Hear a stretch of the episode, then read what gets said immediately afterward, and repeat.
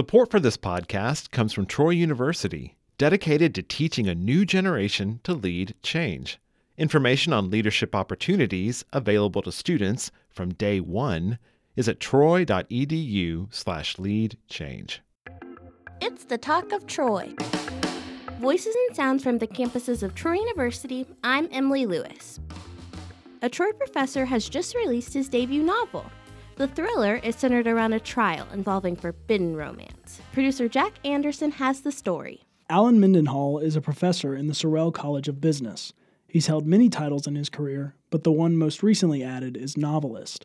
Mendenhall initially dabbled in poetry, but a famous Southern author motivated him to switch gears. And I thought, well, if William Faulkner can do that, so can I. So I started writing more prose pieces, academic pieces, nonfiction pieces, but I always wanted to finish this novel. Set in the American South of the 1970s, A Glooming Peace This Morning tells the story of a man with an intellectual disability and an underage girl of polite society.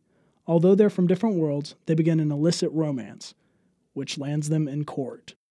Fate versus free will are at play here, justice versus injustice, innocence versus guilt. It is a coming of age novel with which anyone can identify, regardless of whether you're from the South or from some other region of the country. The novel has recently been published, and Troy's main campus is celebrating with a special event next week. And just as Faulkner inspired Mendenhall, Library Services Dean Chris Schaefer expects the legal thriller to inspire students. I hope it will instill in them a, a, desire to learn more about their faculty, to read their publications, and just to want to read in general.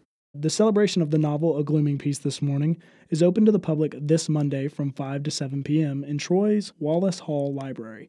For more information about the book, visit today.troy.edu. For the Talk of Troy, I'm Jack Anderson.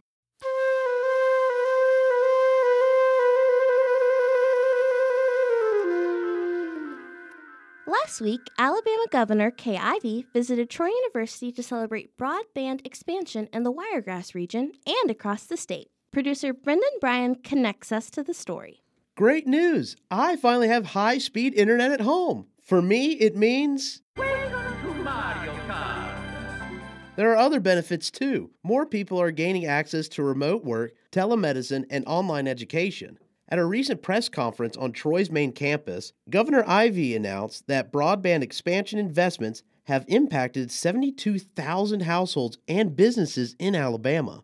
Ensuring that no one is left behind in the digital age is a journey, not an overnight trip. But I'm committed to providing every Alabamian with the digital tools that they need for success. Chancellor Jack Hawkins Jr says about half of Troy University's students attend online classes, and he expects that number to rise thanks to broadband expansion. It will allow us to reach so many more thousands of people who are not able to come to campus or haven't been able to study with us online. Hawkins has often said Troy is a pioneer for online education. Now he emphasizes the need to adapt to an increasing demand for remote learning and to keep up with change. There was a Japanese proverb that said, if you don't embrace change, you'll be swept away by it.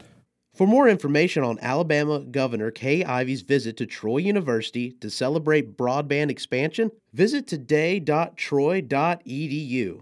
For the Talk of Troy, I'm Brendan Bryan. This story was co produced by Joey Hudson. I'm Emily Lewis. You've been listening to the Talk of Troy. Troy University's official podcast, available at NPR One or wherever you get your podcast. Tell a friend.